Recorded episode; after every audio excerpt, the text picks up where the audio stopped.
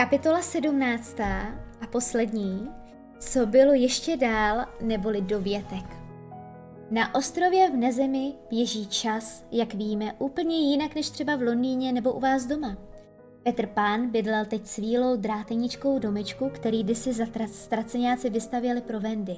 Na dům číslo 14 a na Wendy už dočista zapomněl. Možná, že to bylo dobře.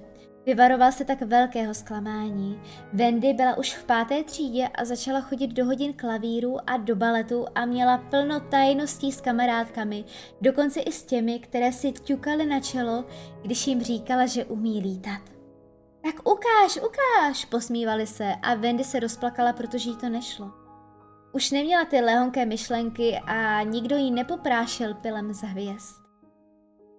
Kluci z Panovy družiny šli samozřejmě také do školy, jenže za pár dní litovali. Říkali si, jak byli hloupí, že nezůstali na ostrově. Jednou v noci se dokonce rozhodli, že uletí, ale ouha. Žádný z nich se už nevzesl a ani nejhoršejší díl Panandy.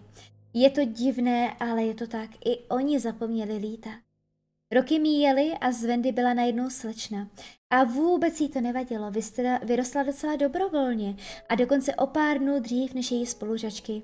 Je to smutné, ale je to tak. O ostatních se také nedá říct nic veselého.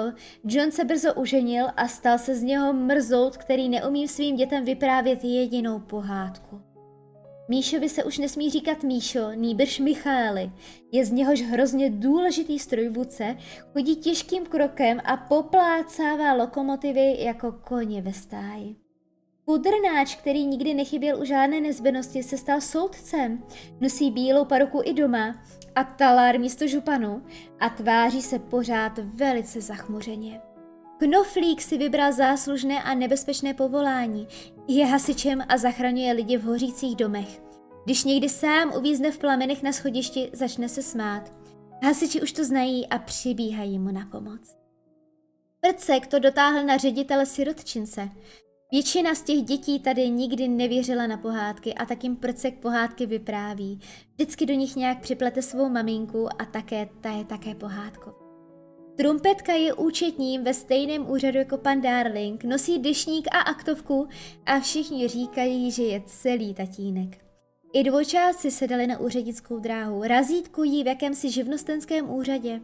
Jeden žádosti žadatelů o životní živnost zamítá a druhý je povoluje.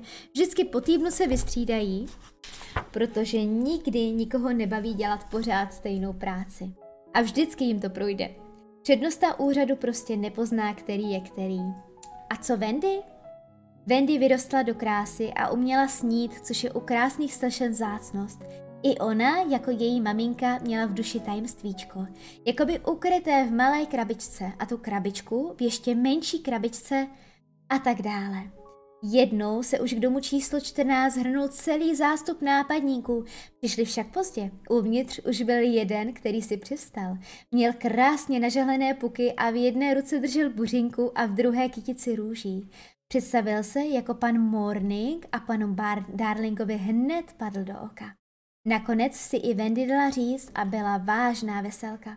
Pan Morning dostal po světba všechno, po čem toužil, až na tu nejskrytější krabičku s tajemstvím.